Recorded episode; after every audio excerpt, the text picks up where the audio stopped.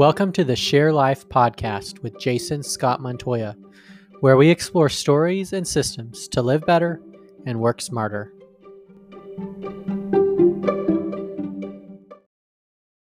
Welcome to another episode of the Share Life podcast. I'm Jason Scott Montoya, and today we're doing a book discussion with Eric Echols. Eric, say hello. Hello. Great to be on here with you, Jason. Uh, Eric wrote a book called The Passion I uh, I saw that he um, he posted about it on Facebook. I don't know, a couple months, several months ago, and I saw it. I'm also working on a book about the passion, so I said I got to talk to you. um, very different types of books, and we can discuss that. But uh, me and Eric met um, years and years ago. It could be 12, 13, 14, 15 years ago. Um, we uh, through some connections we had through the Gwinnett Chamber of Commerce. We both had a mutual friend, uh, Dave McMullen of Red Pepper, um, uh, Eric at the time was at Cross Pointe um, Church, which is also in Gwinnett, and um, and so he was there, and we got connected. We met and uh, had a few interactions, and then kind of disappeared into our own respective journeys. But this book sort of brought us together. So here we are talking about his book, The Passion, and the subheadline is "Exploring the Final Week of Jesus' Life in Mark's Gospel." So Eric, thank you for uh, for sharing your uh, book with us, and I'm looking forward to talking yeah, about absolutely. it. Before we do, tell us about your story. Um, I hear you're a pastor, so how did it all start? I am. yeah, I am a pastor. So I uh, I actually grew up in Metro Atlanta in Gwinnett County. Um, uh, yeah. Became a Christian at 16. Never thought I would be a pastor okay. at all. In fact, I went to UGA to get my undergrad got an undergrad in marketing and uh, thought that okay. was what I was going to do for the rest yeah, of my so life. We're both marketers. And, uh, yeah, exactly. yeah, yeah, exactly. Just and so um, but, but we're also both we're also both pastoral because whether it's in the marketplace or formally in a church, we are Christians are all pastors, right? in some way. that is a fact. Absolutely, yeah. yes. We are absolutely one hundred percent all all missionaries and all pastors. And so, yeah. yeah, and so that, so I thought I would use that, that gift and that, that, that, you know, that pastoral ministry in the marketplace. And that's really what I thought I would do for the rest of my life.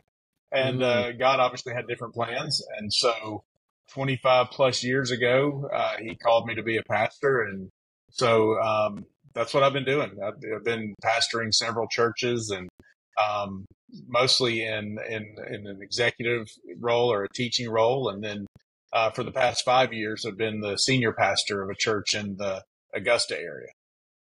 Okay. And what was the types of roles you had before being the senior pastor?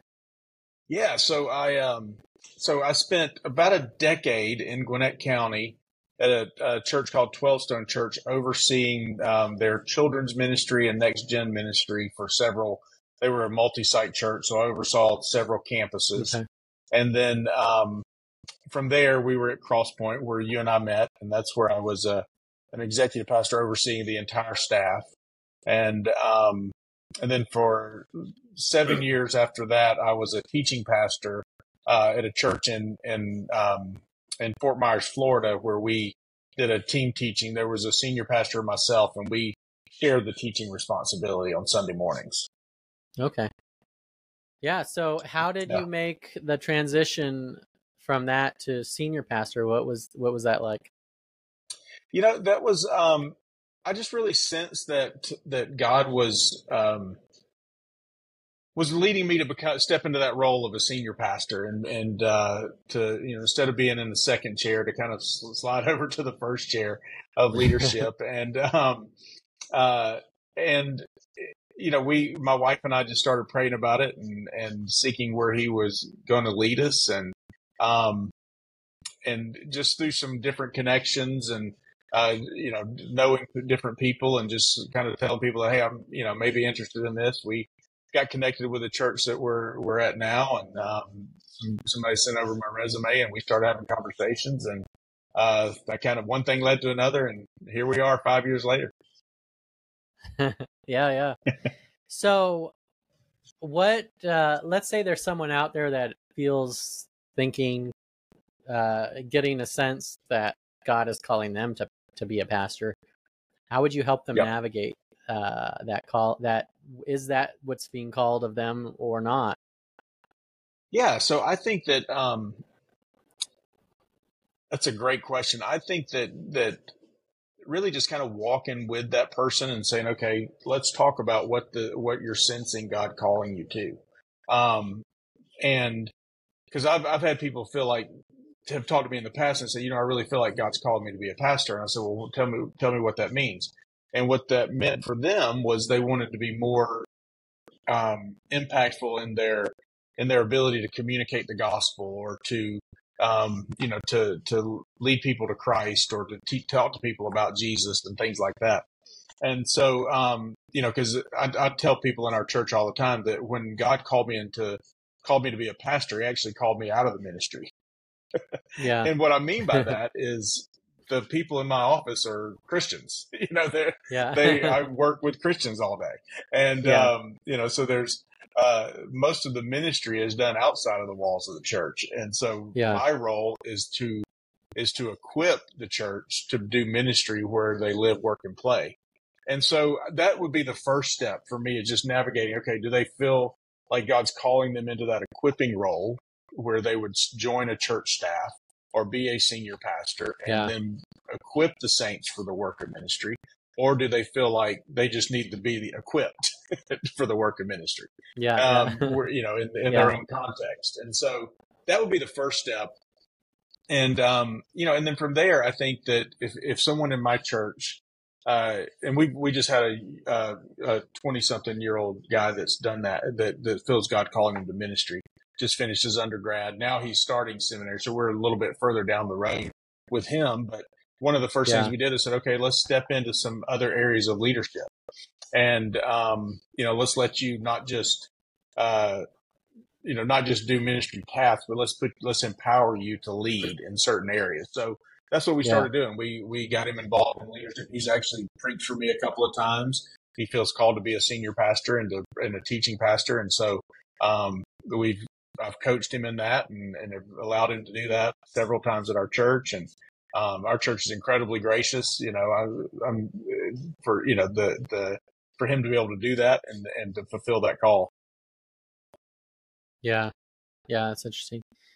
So how does that tie into this book? How does becoming a pastor uh tie into this passion book that we have before us here? Yes, yes. So that that book was actually birthed out of a of a series I did on the Gospel of Mark several years ago. So I think it was 2021, um, maybe coming out of 2020, coming out of the COVID season. I I started preaching through Mm. Mark's Gospel, and um, and so as we were going through that Gospel, I was I was particularly because Mark devotes one third of his Gospel to the Passion. And so his is the shortest Mhm. gospel, 16 chapters, and a third of it is the final week of Jesus' life. So obviously the passion is kind of a big deal to Mark. and Yeah. uh and Well, as I I, was I- Uh, well, it's a, go ahead. yeah, it's almost like that is the main part, and the other Yeah, parts that- are just yeah. the sort of context of it. Right, yeah. The the all the other stuff is just proving that what he's going to do on the cross is legit. You Yeah. know, all the miracles, all the teaching, all that stuff. Just saying, yeah, everything that Jesus does on the cross is for real.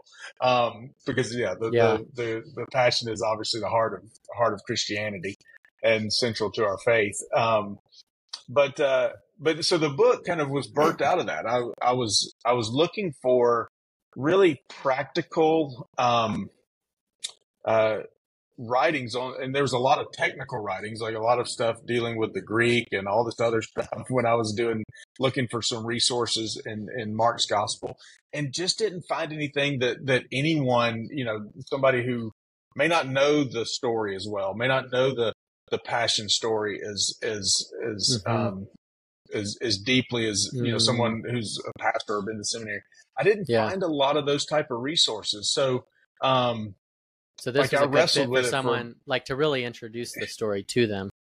Yeah, absolutely. That's Yeah. what I wanted to, it, to how write it was to my life.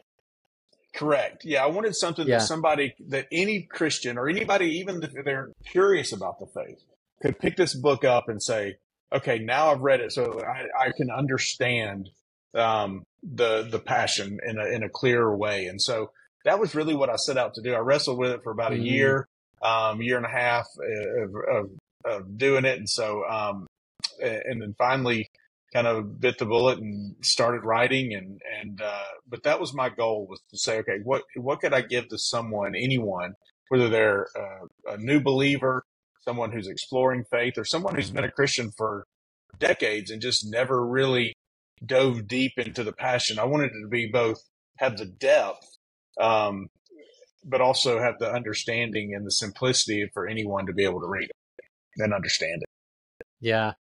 Yeah. Yeah, that's interesting. I from uh, the one the book that I'm working on for me, the audience is um, I'm really writing to it's a it's a different audience, and so thus it will be a different book, but it's um, oriented towards someone who's disillusioned with with life and also okay. uh, someone that is um, disillusioned with the church. So Yeah. what do you do when everything fails you? Everyone fails you. How does the passion talk to that person? So that's the story I'm writing. That's great. Yeah, absolutely. yeah. And I think part of my part of my writing style has to do with the the audience that I preach to every Sunday as well. You know, um, I've Yeah. got people that are in Yeah. our congregation that are brand new to the faith. I've got people that are exploring faith, and I've got people Mm-hmm. that are um, seasoned believers. And so I'm trying to communicate Mhm. to them each and every week. So Yeah. that naturally flowed into the to the type of book that I wrote. Yeah, yeah, that's cool. So, um, why Mark? I mean, there's four gospels. um, what's the difference here?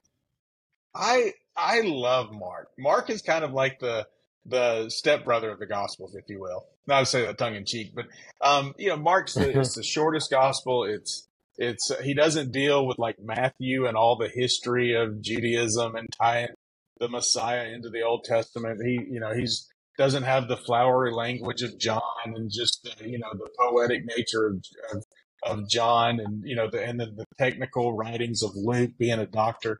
Mark's just like this fast paced, to the point. This is what it Mm. is. You know, it's it's um, it, you know, if you many scholars believe that Mark was uh was uh basically Peter's gospel um because Okay. Mark had worked closely with Peter.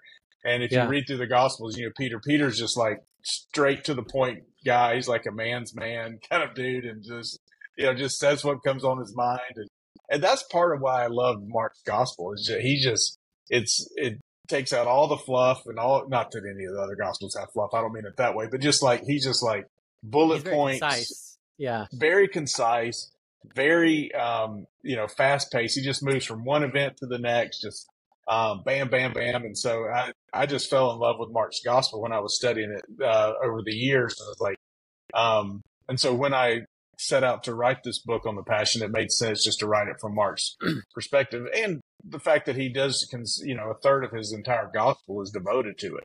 So he obviously Yeah. spends a ton of time um, writing about the passion. yeah, yeah. So, I think we're kind of we're in a season, an era in America, particularly, um, maybe the West as a whole, um, of confusion, right? Yeah. And so I recently heard Tim Keller talk about the importance of catechism in the modern age, and I think it had to do with just the idea of of being in an age of confusion and having clarity. So my overall Right. impression from your book was like it was almost like a catechism going through it, like at least in- from the passional um, aspect of it. But I'd be curious what you think of that. If you agree with it, um, tell me more about that connection. Yeah, well, I mean, I you know, I um, I love Luther, and and Luther wrote a, ro- a lot about catechism, and and really, the I mean, catechism comes from the Greek word to teach, and so that's more my bent is to be a Yeah. teacher, um, in my communication style. Um, but I do think that that a lot of confusion and a lot of um, uh, you know, even even the the you know disconnecting from Christianity, I think has a lot to do with people's misunderstanding of what it truly means to follow Christ. Mhm. Um, and so I do think that that more and more people, especially in our age, need as we move further and further away from um, modernism into postmodernism, and and as we become really a post-Christian nation, um, I think that that there's a there's a lack of understanding of just basic instructions from the Bible. You know, where 50 years ago, you know, everybody kind of at least had, I mean, had an idea of what the biblical truth was or what the Bible taught. You know, um, even go, Yeah. going back to my family, I didn't grow up in a Christian home, Um, my dad became a Christian later in life, um, in his 40s. Um, but even growing up as a kid, I remember there was at least some kind of knowledge of the Bible in our home and mm-hmm. respect for it, and kind of my parents understood enough to to you know to to be able to have a conversation about it. But but now, as we've moved to this post Christian um, phase of of the West, in particular, I think there just needs to be a, a, those that catechism idea, um, which I know Keller and and um, Kevin DeYoung and a few other guys have put together. I think it's called the New City Catechism, uh, okay. which is a which is a resource that I've recommended to people to. You can put it yeah. into like an. I think they've got an app or something in a website that you can put on your phone and, and kind of walk yeah. through the catechism just to get those basic understanding of biblical doctrine and truth and and be able to establish that firm foundation because I think I think part of the the people the reason people fall away or feel confused is they they're standing on a on a sandy mm-hmm. foundation. The foundation that they have of their faith is not firm. It may have been their parents' yeah. faith that they're built on or somebody else's, but they need their own foundation. And so, um, so I do, yeah, I could, I could definitely see where you could catch, uh, kind of that catechism element of, of this book because I did want to give everyone a solid foundation on what the passion truly encompasses and what it truly means. Yeah. Yeah. I think to your point about the postmodernism, I, I get the impression that, you know, maybe 20 years ago, the question was, is there a God? Is Christianity true? And now that's less important. It's like it maybe there is a God, maybe there isn't. But is that God any good? Is is he yeah. worthy to be followed?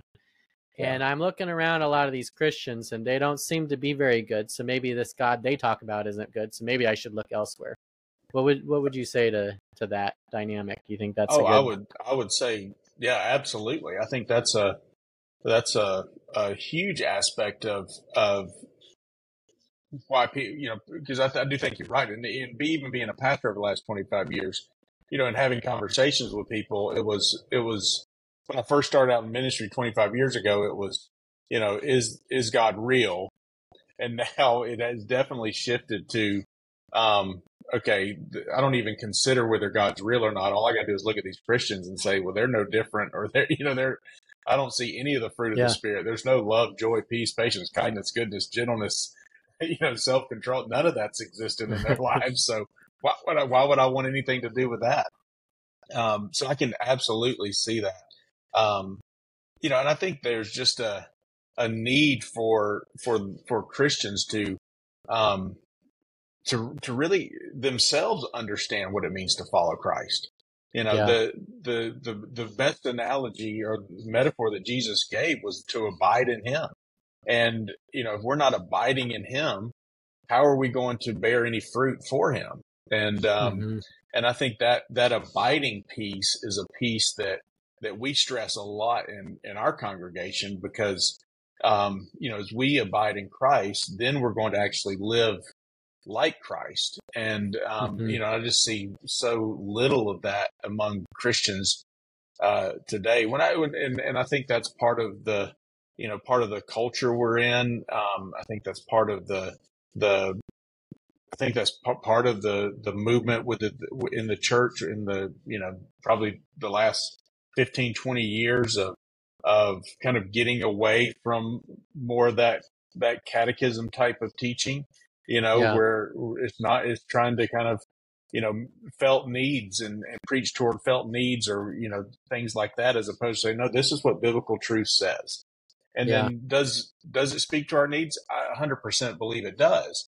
Um, but also believe that there's just biblical foundation and truth that needs to be taught uh, in in in but before we even get to those the, the needs that the scripture teaches to and speaks to. Yeah, yeah. Another connection I, I noticed, at least I think, was um, I you know I'm a dedicated reader of Oswald Chambers, and I got the impression a few things you said kind of sounded like him. Are you also an Oswald Chambers reader? I have. I was introduced to Oswald Chambers when I was, oh gosh, I must have been 16, 17 years old, a brand new Christian. Um, so I'm sure that, I mean, I, I can't tell you how many years I have read through that devotional. Um, it's one of those, my utmost for his highest is one of those that I probably go back to uh, every three or four years and read through it again. Um, Yeah. So I have no doubt that there's there's some influence in there because I just love the way he can take some some deep theological biblical truths and make them applicable to your life. You know, and Mhm. and so I'm uh, you know I, I've never really thought about the the book in that context, but um, now that you mention it, yeah, I mean I, I have no doubt that his his style of taking deep truth and making it, you know, putting it on the lower shelf for me to be able to pick it up and understand it. Definitely, definitely influence. Uh, his, his influence is definitely in that book. Yeah. Well, I want to pull out some specific pieces of your book and um, discuss them. All So this this first one is um uh so I'll go ahead and just read the the quote. To trust in God means we have to stop trusting in ourselves. It is only when we realize that we are weak and can do nothing apart from Jesus that we will learn to lean on God for strength. So tell me, uh, tell me more about that. Um, it seems a very timely quote um, because I think, particularly as Americans, um, and particularly at this time in America, uh, we definitely um, we trust ourselves. I mean, even the cynic, the cynical among us, they may distrust everybody else, but they still trust themselves. they haven't distrusted themselves, right? Um, Right. So tell me, tell me more about that, and um, and wh- how that contrasts with our dependency on God. Yeah. So, I mean, kind of going back to what you're saying, I mean, the, the even the cynic, you know, I mean, what is what does everybody say in our culture these days? What is my truth? You know, Yeah, and why do they say that? Because they trust in themselves. You know, if I'm leaning on my understanding on my truth, then I'm trusting in me. And Yeah. um, you know, the the more I trust in me, the the the, the I realize just how what a terrible that you know terrible thing to put their my trust in is me because my heart Yeah. is deceptive and it will lead me uh, in in directions that I don't you know that that'll take me in paths I don't want to go. So yeah, the whole idea of and it goes back to that abiding uh, piece that I was talking about earlier. That we are, you know, when we trust in, when we place our trust in God, and um, and stop trusting in ourselves, that's really what abiding is all about. It's it's about having our strength and our and our um, you know aligning all of our desires. It's really about yielding every aspect to Him. Um, you know, we I think one of the challenges in, in especially in America and and you see this influence in Christianity is the whole idea of being a self-made man. And you know, Mhm. we we we strive in America for independence. You know, we celebrated in on July 4th our Independence Day. yeah, And I think we've carried that same mentality into following Christ. You know, Yeah. um, I mean, I, we're, we're at a stage in life where all of our kids are moving out. Um, Yeah. You know, and it's funny because when they were little, the whole goal, this is the goal we've been, we've been, you know, that they would be independent from us. And then Christianity comes along and turns that completely on its upside down and says, no, you know, you're, stri- you're not striving for independence. You're striving for dependence. And, um, and I think that's the, and it just flies in the face of everything that, uh, that, that we're caught, we're taught as a nation. We're taught as just our human, uh, desires is for independence. And yet God calls us to dependence, not on ourselves, but upon him. yeah, yeah. I think um, I think there there's an interesting dynamic. I think when you have a society like ours that's so large, um, it allows for people, particularly with power and influence, to exploit others. Yeah. And because our because I'm not just like my own person living in a tribe in a village with a small group of people in the middle of nowhere, where I where where there's a direct connection, um, I think that exploitation can happen sometimes for years or decades or longer. And so I think sometimes there can be a felt sense of of helplessness. I feel helpless because I'm in this society that is that has abandoned me. So there's like a true um, brokenness that has affected me, but I think it distorts our desire and our need for that dependence, right? Because it's like, well, hey, I was dependent on our society and it let me down, it failed me, so I can't trust it anymore. So how how would you talk to that person? Yeah, I mean that's that that is so true because you know you're when you're talking to that person, what they've done is they've said, okay, I'm not trusting in myself. I'm trusting in something bigger than myself, society, Mhm. the culture around me, you know, the, the, I mean, you know, any institution, whether it be politics or whether it be, you know, I devoted 20 years of my life to this company. I hit an age and they just let me go or, um, you know, what, uh, not many people do that anymore, but, you know, there, there are several folks in our church that did spend, you know, the majority of their career in one job in one workplace and then they're thrown to the side. And so they, they're like, okay, I put my trust in something bigger than myself. And so now that thing let me down. So I'm going to, I'm, I'm, you know, it's, it's me. I'm, I'm working and fighting for number Mhm. one now, you know, Yeah. and, uh, and, and I think that that's, that aspect of, that creeps into our Christianity as well. That creeps into Yeah. following Christ, you know, and, um, you know, you even have had people that say, well, I prayed and I asked God and he didn't answer, or he didn't answer the way I thought he should, or he didn't stop my loved one from getting cancer. I was trusting him in that. Um, you know, and, and I think it's part of it's just continuing to, to help people understand and drive towards dependence. I mean, that's, you know, I go back to the, the, the prayer that Jesus taught, the Lord's Prayer, and he says, you know, he teaches the Lord's Prayer and then he tells the disciples to ask, seek, and knock. And the whole idea of that ask, seek, and knock, or those verbs are actually what it actually means in the Greek is to keep asking, keep seeking, keep knocking. So there's this whole idea of continuance. And, and, um, you know, I, I think about it from the standpoint of myself, like for me, it'd be a whole lot easier if God would just say, you know what, I'm going to answer your prayers as soon as you pray them, you know, one and done. That'd be great. but I think that part of that, part of the reason Jesus said that we're to keep asking, keep seeking, keep knocking is because all of that is pushing us towards dependence.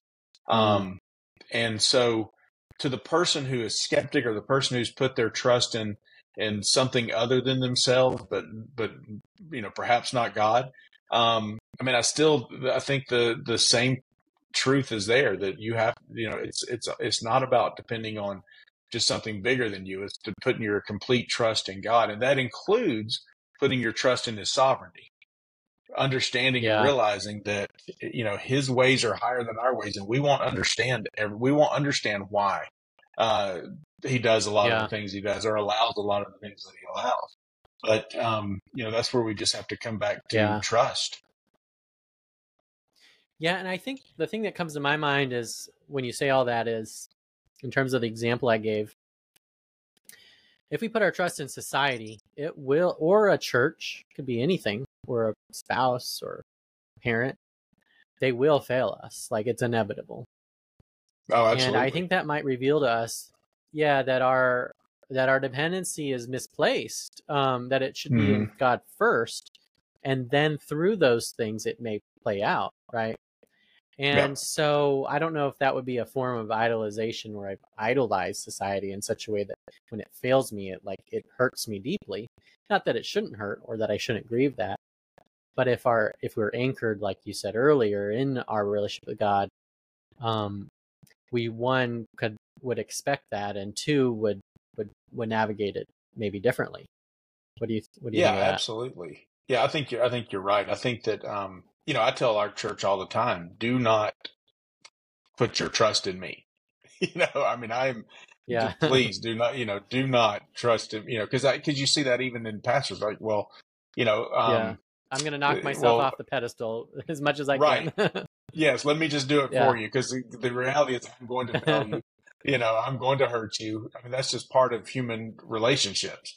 Um, and so, Yeah. you know, I tell, I tell them that all the time. And, um, you know, and, and, and yeah, and I think that, that I think it's okay to grieve those and to, to be able to navigate through those. But, but you're right. It, it, it has to come back to anchoring, our, anchoring ourselves in Christ, in Christ alone. And, um, you know, the, and I think so often it's, people anchor themselves in Christ plus something else. You know, it's in Christ yeah, and the yeah. church, or in Christ and my relationship Yeah. with the pastor, or in Christ and, you know, fill in the blank. Yeah, And I think that's just a dangerous yeah. My aspect. ideology, my political ideology, may be first, and then my Right. religion of Christianity second. Right. So it yeah, it's, uh, absolutely. submitted to it. But I, the other thing I think that- about too is, um, yeah, yeah. Go ahead. No, no, no. After you, go ahead. Oh, okay. You know, I just think about my own journey, placing my trust in external forces, external people, and the society and the system, being let down, and then kind of going inward, like trusting myself. And then that's where I think perhaps people that are going, that are in the stage of trusting themselves, but nobody else, um, maybe because this, I, I experienced failing myself so utterly badly that I realized how little I could trust myself. Yeah. So um, maybe that's just the experience we all have to go through. I think I think there's a I think there's a lot of truth in that because I know that you know in my own journey I mean there's times where I've I've uh, you know trusted in you know I mean everybody's been hurt by someone in the church you know or some or some other Yeah. organization or some other entity or and you know and I know that in my own journey um you know I had to realize like they're just as human as I am and uh and then but Yeah. I think our natural tendency is to pull back and start trusting in myself well I mean I, failed myself far more miserably than any other human being has ever failed me and so um Yeah. you know and I think that's just a I think that is that pattern of realizing you know okay now I've got to get now my trust has to be back in the Lord and not in myself Yeah. So that kind of ties in, like I mentioned, the ideology. You have a quote um, Our nationality, ethnicity, and political party should all take a distant second place to our identity as disciples of Christ. This perspective can help us maintain a Christ centered focus in the midst of political chaos in our world today. And I obviously, I think immediately of the disciples, particularly um, Peter and Judas, who they're following Jesus, but their ideology seems to uh, rise above their followership. Um, Peter's willing to sort of take take the sword, and and Judas is so dis disillusioned that he betrays Jesus. Um, Yeah. But they're both trying to use Jesus for their political control and power plays. So tell tell us more about this quote here. Yeah. So, um, so th- that that quote comes from a section of the book where I do where Jesus is is challenged, and there's several challenges, and one of them is a political challenge. Um, you know, and and it's uh, and and they they try to trick him and get him to say something against Rome is basically what's happening in in in the story, and um, because they know if they can get him to speak against Rome, then then the then the Jews don't have to do anything with him. The the, the, the Roman The will Roman take care of the, government, the work. the- yeah, they'll take care of the problem. And so, um, and you know, from there we I do talk about the fact that I think that a lot of um, especially in, in, in the last several years, and, and, and really, I think it can go back even into the 80s with the religious right. I don't think it's just, you know, the last four to eight years. I think it goes back further than that, where, um, you know, where, where we tried to, to marry religion and politics in a very unhealthy way. Now, I think Mhm. Christians should absolutely run for office if they feel led to. I think they should vote th- for their convictions, I, all of that stuff. But I do not think that we should attach Christianity to a political party whatsoever. Yeah. Um, but if, if you look, I mean, we're getting ready to hit a political season, and Yeah. every political party will tie in some form of Christianity into, you know, if you vote for, if you vote Democrat, you can't be a Christian. If you vote Republican, you can't be a Christian. I mean, it's like, okay, which Yeah. one is it? Well, the Yeah. answer is neither. The answer is we follow Christ and Christ alone, and not a political party. And you know, and I just think I just see that, um, you know, that becomes such a stumbling uh, block for people when it comes to following Christ because that political ideology often comes before their their Christianity even. Um, and then on the flip side, I think people that are from the outside looking in, they look at the church and they're like, okay, you know, you're attaching yourself to these politicians who are immoral or whatever, or, you know, they don't always live up to the values of, of what we would, what, what a Christian would be. And, and you're just like, Um, and I think it just becomes a, a place where we have to go back to what Paul taught and said, you know, where he taught about this, this, the idea that, that even our nationality, our ethnicity, um, is second to Christ. Yeah. Um, you know, we are Christians first. We are, we are citizens of a, of a new kingdom. And that kingdom is not America and that kingdom is not Republican and that kingdom is not Democrat. That kingdom is God's kingdom. And that's where our citizenship lies. And that's where our allegiance must lie. And I think yeah. that's the challenge. I think it really boils down to allegiance. And oftentimes yeah. our, especially during political seasons, our allegiance tends to look like it's to a particular political party versus the kingdom of God and to following Christ. Yeah, and I would say that the allegiance thing is really interesting. I think the the allegiance is, um, it could also be the person in the party as well. And um, I read this book um, in the last year called "Ruling Oneself Out," and it's about collective abdication of of uh, in particular, it talks, it goes into the story of how the Nazi Germany, the Hitler and the Nazis. I didn't realize this, but they actually took over, um, took power over legally. It wasn't a, a violent overthrow; it was a legal overthrow. Yeah. And the book explores the last kind of um, bulwark, which was a vote to to give the part the Nazi Party full control. And essentially, the it was the centrist party that ended up voting for the with with the Nazi Party, they essentially gave power to their political rivals. And the book is exploring that idea. And one of the ideas it talks about is what's called ideological collusion, which is kind of in our vernacular is the wor- the the wor- voting for the worst of two evils. I pick a worse evil because I think the other evil's worse. And yeah. um, or it could be um, I vote for this person because they're going to punish my political enemies, or I vote um, for this person because um, I don't believe in the alternative enough to fight for it.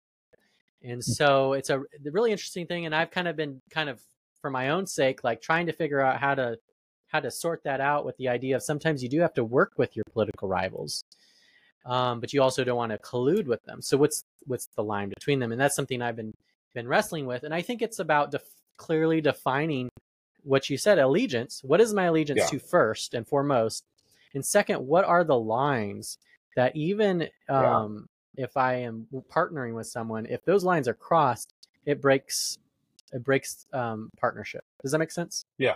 It make yeah it does absolutely.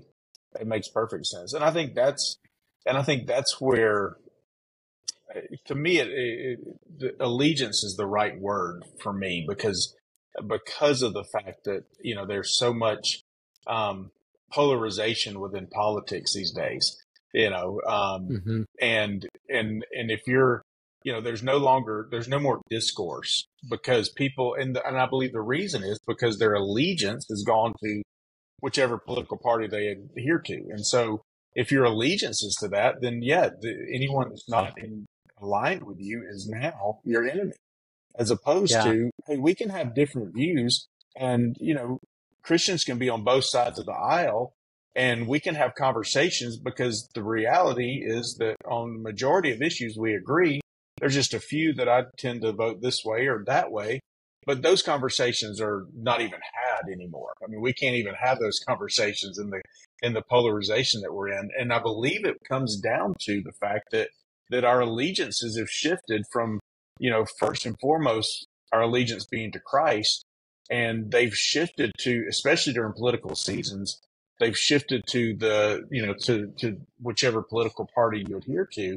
And yeah. I think that's just such an unhealthy place to, for, for specifically for Christians to be, because you're right. If, if, if, you know, the, I think we should be able to part. I even take it from not taking it out of the context of politics. Um, there are churches in our town that we have that we partner with to serve our community. We don't all believe the exact same thing, and we have different practices, and we can partner yeah. together, and we can we can you know pool our resources to to have an impact in our community. And um, yeah. you know, and and if if now there are some that they they they, they may cross a line doctrine like okay that's not a not a church I'm going to you know our church will partner with, but those are few and far between. Um, you know when you boil yeah. it down to that. Yeah. So I want to shift um, a little bit further in the book. You talk about the punishment of our sins, and at that yep. moment in the garden, Jesus knows he will bear the weight of every sin, every evil, every pain and hurt that humanity has ever known or will ever know. In that Garden of Gethsemane moment, um, it's really fascinating to kind of think about it, study about it, read what others have read, you know, have. Um, we, we get limited information, so we have to speculate in a lot of ways. But uh, right. but yeah, tell me more about that. Yeah, so um, that's the moment where Jesus is in the in the garden. He's praying. He's asked his his inner inner circle three to go with him and pray. They sleep, and then he's praying and he's asking the Lord to to to, to let this cup pass from me. And the yeah. cup that he's talking about is the cup of God's wrath. And um, you know, the Garden of Gethsemane to me is one of the most sacred and one of the most somber uh, events and scenes in the entire Bible, because you have this sacred moment with Christ and and and our Heavenly Father, asking that the cup be removed, and yet Jesus saying, "Not my will, but your will be done." And um, you know, and I believe he's in such agony and such pain because he understands that drinking from the cup of God's wrath means that he's going to take upon all of our sin. And um, you know, and it's such a a powerful moment because you know one of the we don't like to talk about our sin that much and we don't like to talk about the consequences of mm-hmm. our sin but it was but realizing and understanding that it was our sin that caused the cry, the cross to begin with that if it weren't for our sin jesus yeah. would have never had to die and so um yeah. you know and and then it comes back to that question well you know how could how could god um you know how could a loving god send his own son to the cross or how could a loving god you know, um, uh, allow anyone to go to hell, or how could a loving God do anything? Well, to me, the the the the passion in the in the the cross and God's wrath prove His love. Because if God were the reality of His wrath highlights the fact that He loves us that much. It highlights the fact that He was willing to give His only Son and allow Jesus to die for us. That's how much God loves us. To me, that is what an incredible picture of God's love. But we don't get that picture if we don't understand God's wrath and the fact that sin has to be punished. That there, that in order for us to have a relationship with God, in order for us to be reconciled with God, our sin must be atoned for. And God loves us so much that he took that atonement upon himself that he died on the cross for our sin. And that's just a, man, it's such an incredible, um, picture and, and shows, I mean, if you ever question how much God loves you, just go look at the cross and it's that much that he's willing to take yeah. the wrath of, of, of, of, of our sin upon himself and to atone for our sin through his death. I mean, that's, um, you know, and I think just understanding that and uh, just to me, what it does for me is it gives me a a brand new, fresh picture of God's love for me. Yeah. Well, and the other thing I would add, you know, which is part of the tension in the garden, is this mission that Jesus is going on is not an un, is not unwilling. He is in collaboration. Right. He is in partnership with God the Father and the Spirit. Correct. And together they're going to the cross and so it's not like he's being dragged kicking and screaming in that regard. no, right, right, yeah. And yeah. when he when he prays, you know, take this cup. He's his prayer is not um, that sin doesn't need to be atoned for. It's yeah. Is if if there's any other way, you know, because he knows. Mm-hmm. He knows yeah. the, the, the he's going to take upon that separation from, you know, because our sin separates us from God, and Jesus knows in that moment that that that he's going to take all that weight upon himself and yeah. uh, that's a that's a that's a mighty cup to carry and uh, yeah and you're right it's not a it's not a he's not doing that kicking and screaming he's like you know if, if there is a if there is any other way knowing Yeah. that they're you know th- th- that he's he's submitted to the Father's will, regardless. Yeah, I, I one of the things I think about when I think about that concept as a way to visualize it is the end of Wreck It Ralph, where that the volcano, the light kind of attracts all the bugs to destroy them, and Wreck It Ralph is going into the volcano to sort of um, to ignite it so that it can do that. Yeah. And Yeah. that's kind of a visual that I think about in terms of the sin being attracted to that to that moment, to the perfect for sure. person. And you said this Yeah. earlier about just kind of our own disillusionment with maybe the church or or Christianity, but um, and this is perhaps an American gospel um, that we've uh, unfortunately bought into. But Christianity, this is something Andy Stanley said um, in a message a couple years ago. He said Christians don't believe in a God um, that doesn't allow suffering. In fact, we believe that God allowed the worst possible thing to happen to the best possible person. Absolutely. And so it's now it's like, okay, that's how it is. Now I have to wrestle with that, right? And um Mm-hmm. and I think we have bought into that false American gospel that's more of a prosperity type of thing. Like, hey, if I do the Oh, right things, I pray the right things, I won't suffer. Yeah. Yeah, Jason, all you need to do to have the best life ever is just come to Jesus and everything will be great. Except Jesus never said that. Yeah. That's the problem with Well, that gospel. Yeah. And and that's one of the beauties if of you I love come to me, you will suffer. The suffering is Yeah. part of exactly. following. There's an pick entire book of the Bible called Lamentations for a reason. yeah and and one of the things i love about the uh the um i think it was the bible project talked about the the wisdom series you got uh you got proverbs ecclesiastes and job and it helps to provide a more complete picture yeah there's wisdom that if you live certain ways there are principles that you know lead to a better life oh, absolutely. um but there's also you know you got to read ecclesiastes and you got to read job because it's not the full story Yeah, ab- absolutely. Well, I mean, like there, you know, right now there's a lady in our church. She's a mom of two boys, both in high school, and she's battling cancer, and and it's it's Mm. metastasized and it's come back, and it's come back with a vengeance. Um, and you know, but I was talking with them on this past Sunday, and you know, taking all those those wisdom principles from Proverbs and Job, like they're living that out. Yeah. And you know the, like life is hard right now but they're suffering well. And because they're suffering well they have peace that passes all understanding.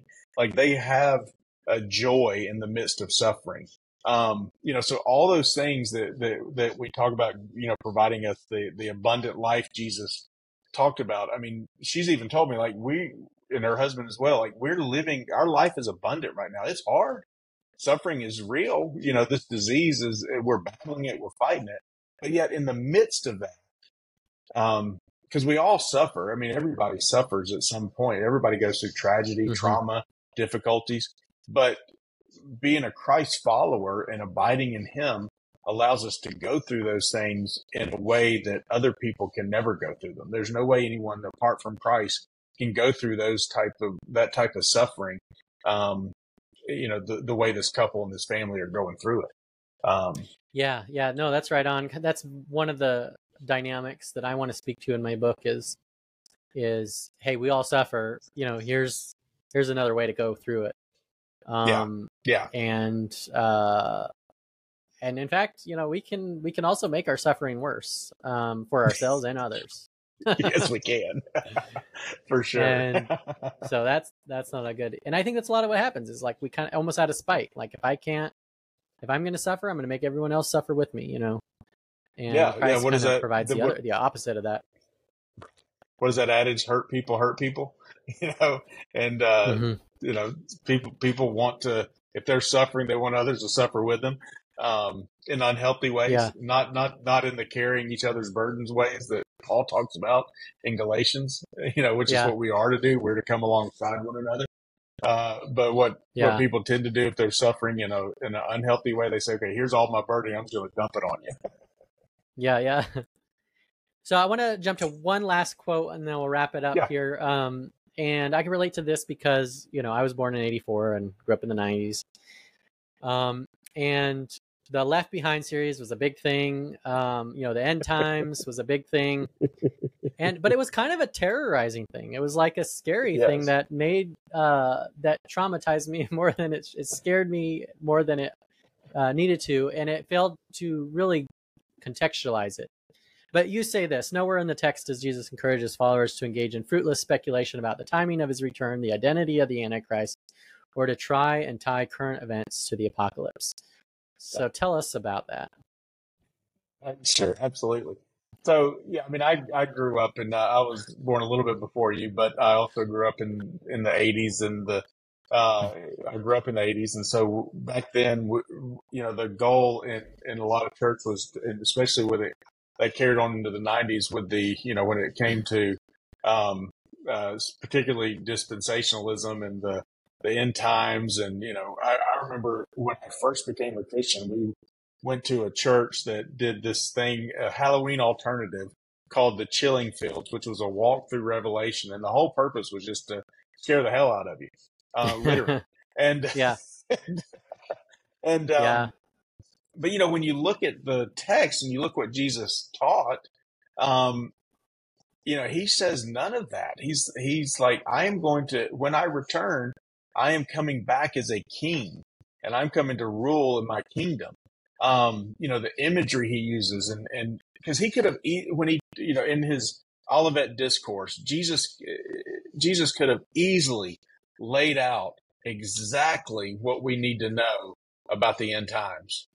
Um, but he doesn't, and he doesn't for a reason.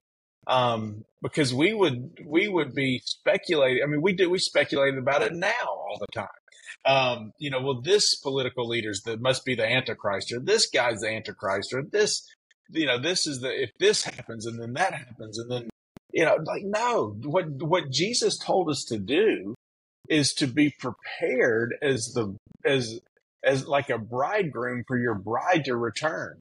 And that preparation is what we're here to do now. We're to be his ambassadors while we wait for his return.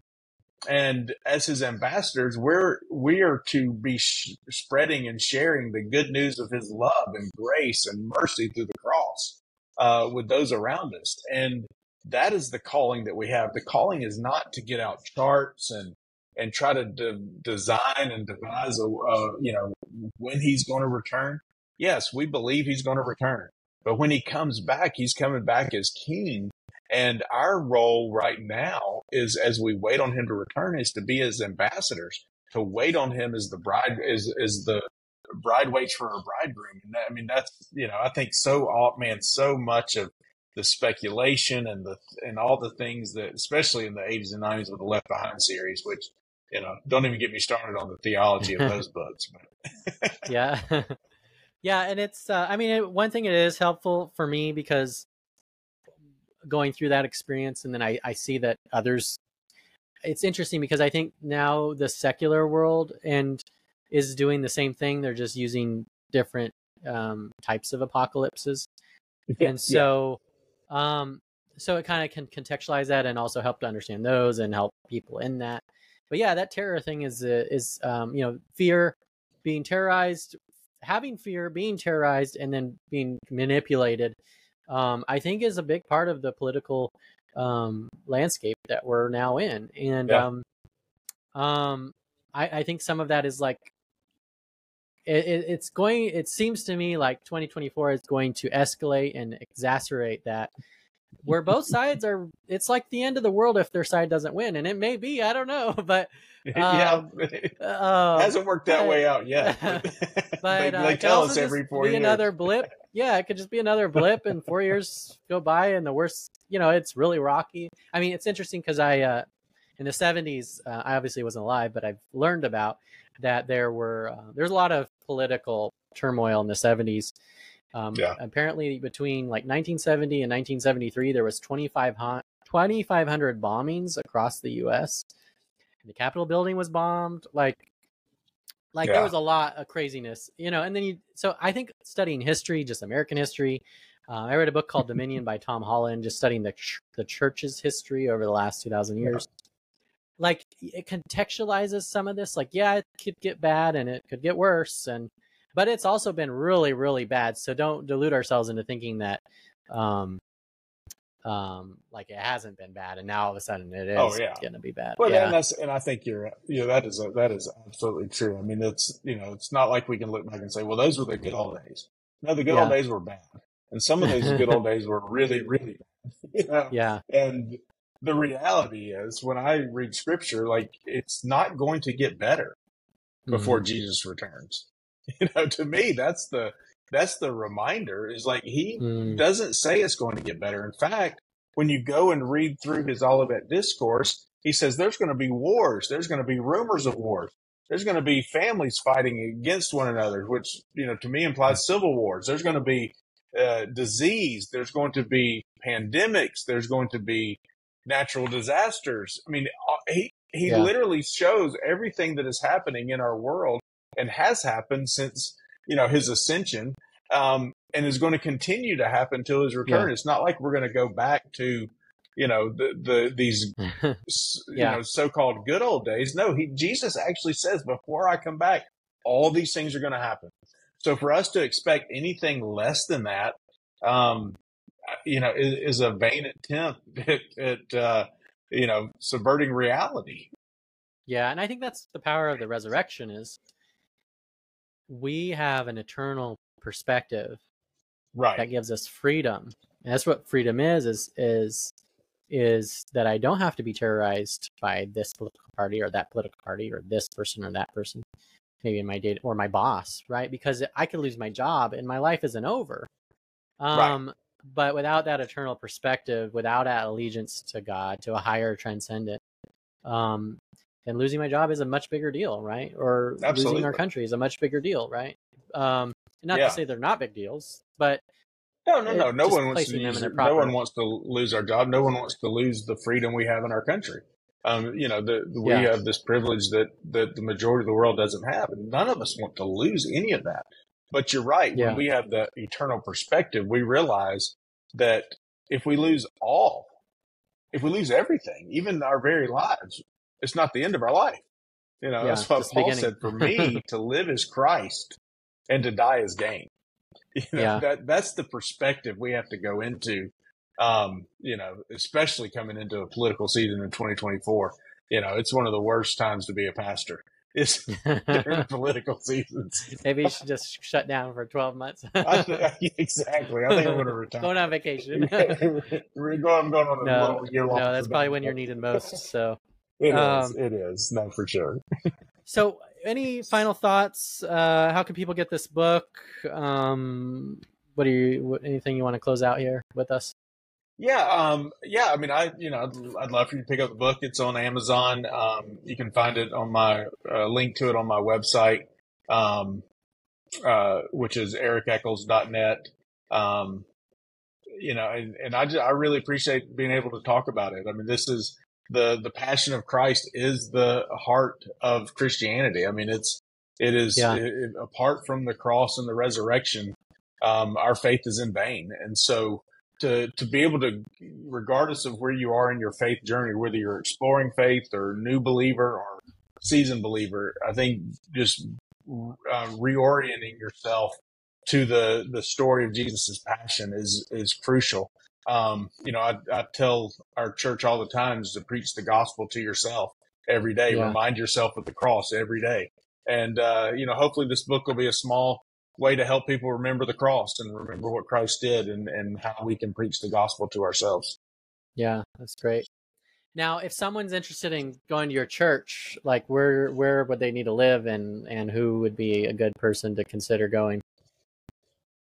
Yeah, so um, we're in Evans, Georgia, which is uh, right outside of Augusta. It's kind of, I guess, a suburb of Augusta.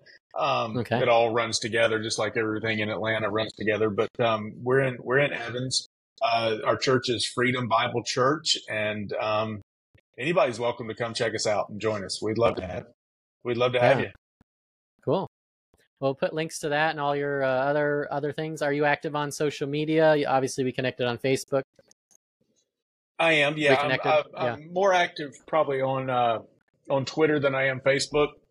Yeah. but uh, um, that's that's usually where I, I do um, do, do a lot. I, I write um, pretty regularly on a, on my website. Um, I usually do a weekly blog. It's either something about leadership or church Okay. ministry or Christian living, that type of thing. And so I, I, I usually post at least once a week on there and just, uh, you can definitely catch that and, and, uh, keep up with, uh, with me there as well.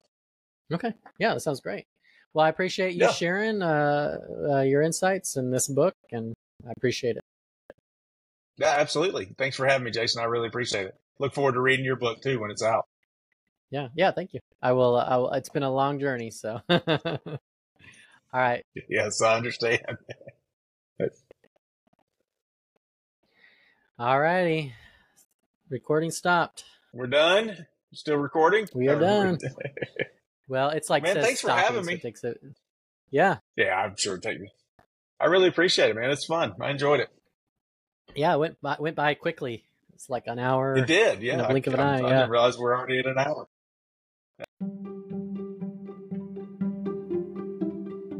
Thank you for listening to this episode of Share Life. For additional stories and systems to live better and work smarter, visit jasonscottmontoya.com. That's jasonscottmontoya.com. We look forward to having you listen in on the next episode of Share Life.